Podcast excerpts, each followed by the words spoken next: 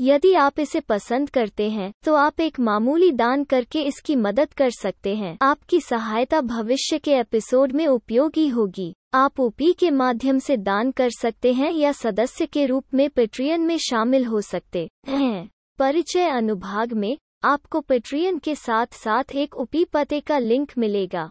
If you like it, you can help it out by making a modest donation. Your assistance will be useful in future episodes. You can donate through UPI or join Patreon as a patron. In the About section, you will find a link to Patreon as well as a UPI address.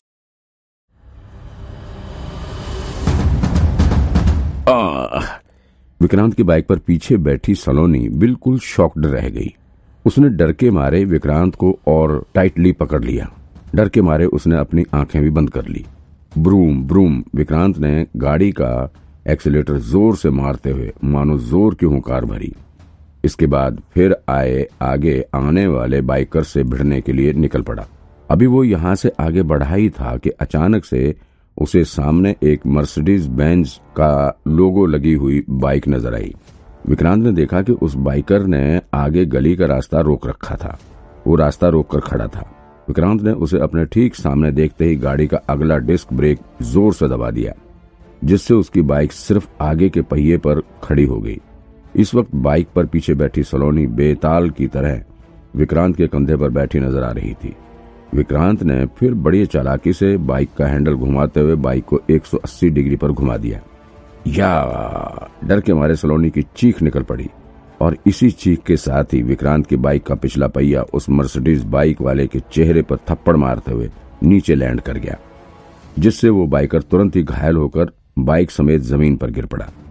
इसके बाद विक्रांत ने फिर से ज़ोर का accelerator लिया और गली को धुएँ से भरते हुए यहाँ से गायब हो गया। जब उसने देखा कि दो बाइकर्स उसके पीछे लगे हुए हैं तो उसने पहले अपनी बाइक की स्पीड थोड़ी कम की और जैसे ही वो दोनों विक्रांत के पैरल में आ गए, उसने तुरंत ही उन दोनों पैरों को उठाकर उन दोनों की बाइक पर किक मार दिया, जिससे वो दीवार से टकराकर वहीं लहूलुहान होकर गिर पड़े। या, गजब।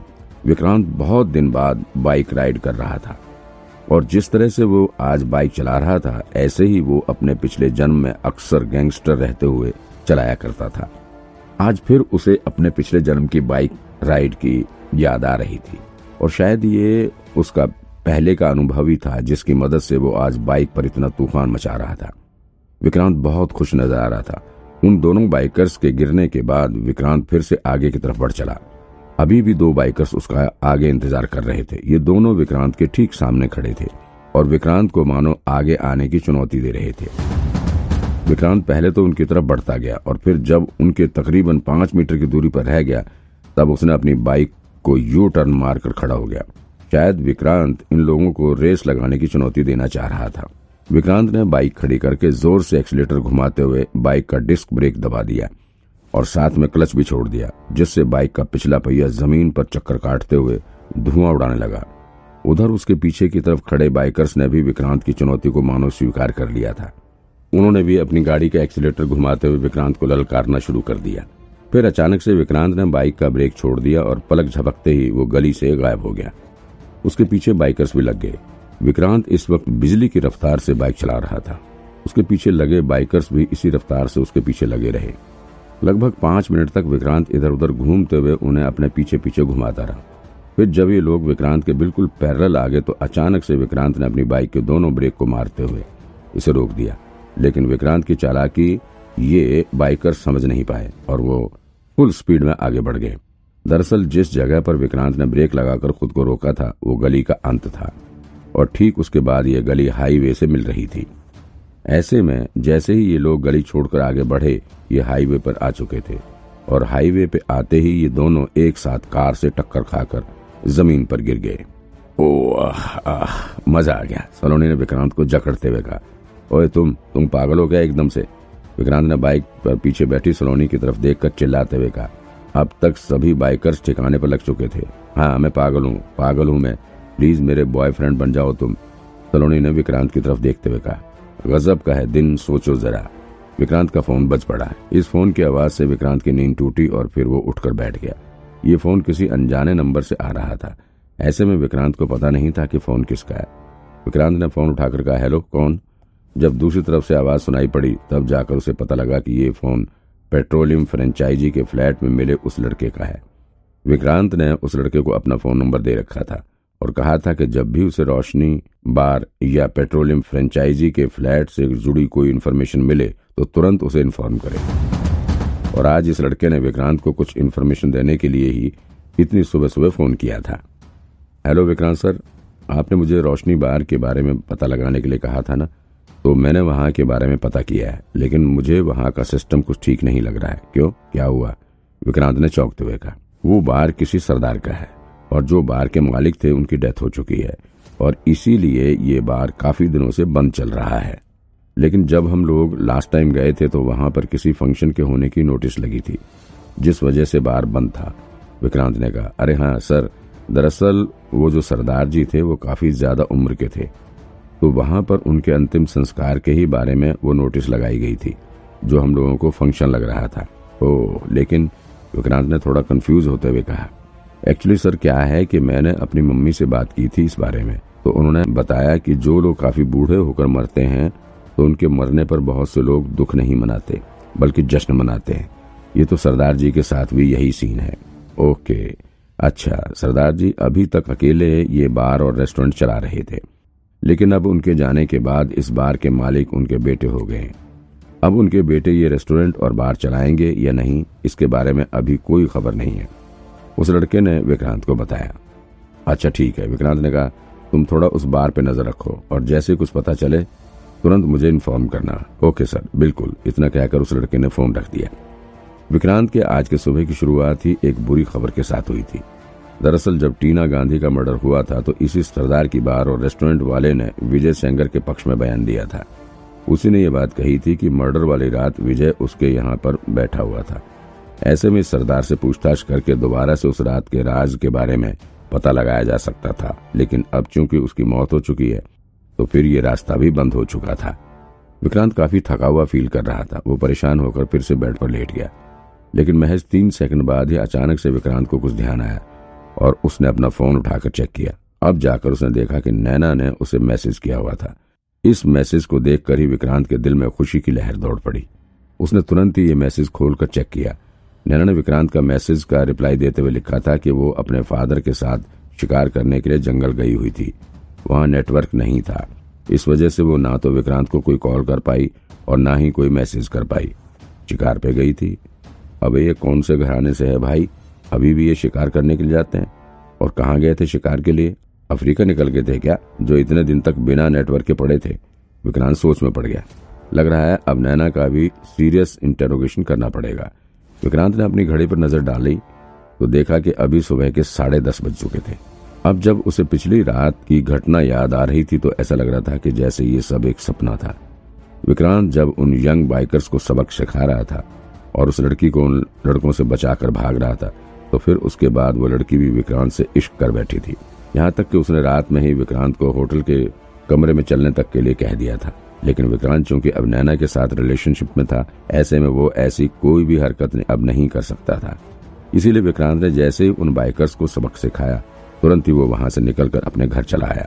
एक बात विक्रांत को ये नहीं समझ आ रही थी कि आखिर ये शू कंपनी का मालिक कैसा है। इसकी दोनों बेटियाँ कमाल की एक फरारी से चलती है और ज़बरदस्ती सुसाइड करने की कोशिश करती है। और एक तो ऐसी है जो सिर्फ़ एक बाइक राइड के बाद ही विक्रांत के साथ होटल के कमरे में जाने के लिए कहने लगी थी। विक्रांत को अपने अदृश्य शक्ति द्वारा दिए जाने वाले डुप्लीकेट टास्क पर थोड़ा शक होने लगा। उसे समझ नहीं आ रहा था कि आखिर ये टास्क उसके किसी काम का है है भी या बस यूँ ही अदृश्य शक्ति द्वारा उसे दिया जाता है। विक्रांत को कल रात के डुप्लीकेट टास्क को करने के लिए तीस पॉइंट्स दिए गए थे।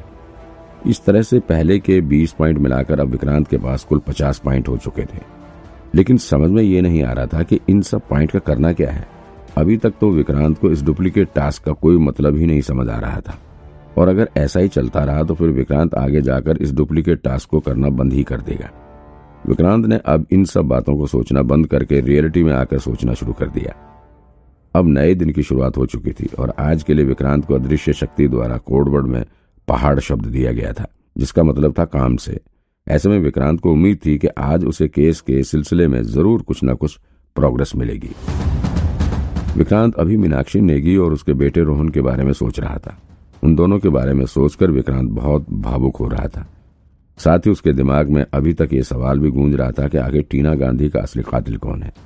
वो जल्द से जल्द फ्लैट मर्डर केस की मिस्ट्री को सुलझा लेना चाहता था। अब भले ही चेतन और बाकी के कुछ इन्वेस्टिगेटर्स इस केस को दोबारा से इन्वेस्टिगेट करने से डर रहे थे, लेकिन विक्रांत को इस चीज़ से कोई मतलब नहीं था। अगर उसे कोई केस इन्वेस्टिगेट करना है तो फिर करना है। फिर चाहे सीनियर खिलाफ रहे या फिर पूरी दुनिया खिलाफ रहे। विक्रांत को कोई नहीं रोक सकता। और ना ही वो किसी से डरता था। इस मामले में विक्रांत का साथ नैना बहुत अच्छे से देती थी। अगर वो इस वक्त ऑफ़िस में मौजूद होती तो फिर विक्रांत को कुछ टेंशन ही नहीं थी। वो बड़े आराम से नैना के साथ मिलकर केस की इन्वेस्टिगेशन कर सकता था। ऐसा पहले मंजू सचदेवा के मर्डर केस में भी हुआ था, जब सभी सीनियर ऑफिसर्स ने इन्वेस्टिगेट करने से रोक रखा था, लेकिन फिर भी विक्रांत चुपचाप उस केस पर काम कर रहा था। और बाद में जो कुछ हुआ, वो जानकर सभी ने उसकी ओर नैना की तारीफ़ की थी। विक्रांत को इस बार भी उसी स्ट्रेटेजी से काम करना होगा। इस केस पर काम करने के लिए उसे बहुत प्लानिंग करना पड़ेगा। सबसे पहले तो उसने ये निश्चय कर लिया था कि किसी भी हालत में अब किसी सीनियर अथॉरिटी को अपनी इस इन्वेस्टिगेशन के बारे में अभी पता नहीं लगने देना। एक बार जब उसे कोई बड़ा क्लू मिल जाएगा तो फिर वो ऑफ़िस में सभी को इन्फॉर्म करके इसके बारे में बता देगा। और फिर चाहे जो ऑफिसर हो, उसका कोई कुछ नहीं कर सकता। विक्रांत ने अपना चेहरा भी नहीं धोला। वो सीधे ही बेड से उठकर अपने रूम में पड़ी हुई स्टडी टेबल पर बैठ गया। उसने एक डायरी और पेन लेकर इस केस के बारे में अभी तक जो भी इम्पोर्टेंट न्यूज़ उसके पास थी, उसे नोट करना शुरू कर दिया। इस केस की इन्वेस्टिगेशन के लिए विक्रांत ने खास तरह की स्ट्रेटजी बनाई और पूरे काम को अलग अलग भागों में बांट दिया था। सबसे पहले तो उसे दोनों संदिग्धों, यानी कि विजय सेंगर और रोहन नेगी के बारे में ज़्यादा से ज़्यादा इन्फॉर्मेशन निकालना होगा। ये लोग कैसे थे? किस तरह का बिहेवियर था? कैसे लोगों के साथ उठना बैठना था और इन दोनों के बीच में कैसा रिश्ता था? कहीं उन दोनों के बीच किसी चीज़ को लेकर कोई अनबन तो नहीं थी? ये सब डिटेल में पता करना होगा। इसके बाद उसे दूसरा काम ये करना था कि उसे टीना गांधी के बारे में भी सारी डिटेल निकालनी होगी। उसकी फैमिली और रिलेटिव्स के बारे में पता लगाना होगा। देखना होगा कि टीना के साथ लोगों का व्यवहार कैसा था। उसका कोई दुश्मन तो नहीं था। और उसके सबसे ज़्यादा करीब कौन लोग रहा करते थे? इसके बाद तीसरा काम उसे ये करना है कि इस केस से जितने भी लोग कनेक्टेड हैं, सभी को इंटेरोगेट करना होगा। रोहन नेगी से लेकर विजय सेंगर, मीनाक्षी नेगी और इस केस पर काम करने वाली इन्वेस्टिगेशन टीम पुलिस टीम और यहाँ तक के फॉरेंसिक टीम हर किसी से उसे पूछताछ करनी होगी। कहीं से कोई भी क्लू मिल सकता है। विक्रांत को यह सब काम बहुत सावधानी से सीक्रेट तरीके से करना होगा। किसी को इसके बारे में पता नहीं लगने देना है। विक्रांत ने सारी डिटेल नोट कर ली थी। इसके बाद उसने ये भी सोच रखा था कि अब उसे किसी भी हालत में ये इन्वेस्टिगेशन पूरा करना ही है। और अगर उसे कहीं कोई दिक्कत आती है तो फिर वो city bureau chief doctor Sanjay की भी मदद ले सकता है। भले ही विक्रांत ने पूरा डिटेल प्लान बनाया हुआ था, लेकिन उसे पता था कि वो इतने बड़े केस को अकेले इन्वेस्टिगेट नहीं कर सकता। उसे और लोगों की भी मदद की ज़रूरत पड़ेगी। वैसे मदद करने के लिए भी लोग तैयार थे। पहले जब रेस्टोरेंट में इस केस को दोबारा से इन्वेस्टिगेट करने की बात हो रही थी तब जतिन और सुनिधि उसके लिए पहले से ही तैयार दिख रहे थे। तो विक्रांत ने जैसे ही सुनिधि और जतिन को इसके बारे में बताया, वो तुरंत ही केस पर दोबारा काम करने के लिए तैयार हो उठे। इसके बाद विक्रांत के घर पर ही एक व्हाइट बोर्ड लाकर रख दिया गया, जिस पर अपार्टमेंट मर्डर केस से जुड़ी सारी इन्फॉर्मेशन नोट की जाने लगी। बहुत जल्द इन्फॉर्मेशन से ये व्हाइट बोर्ड भर उठा। विक्रांत एंड टीम ने इस केस को दोबारा से इन्वेस्टिगेट करना शुरू कर दिया था। विक्रांत मनी मन यही सोच रहा था कि कुछ भी हो जाए ये कातिल भले ही पिछले दस सालों से बसता हुआ आ रहा है, लेकिन अब नहीं। अब ये मेरे रडार में आ चुका है। अब ये ज़्यादा दिन बचकर नहीं रह सकता है।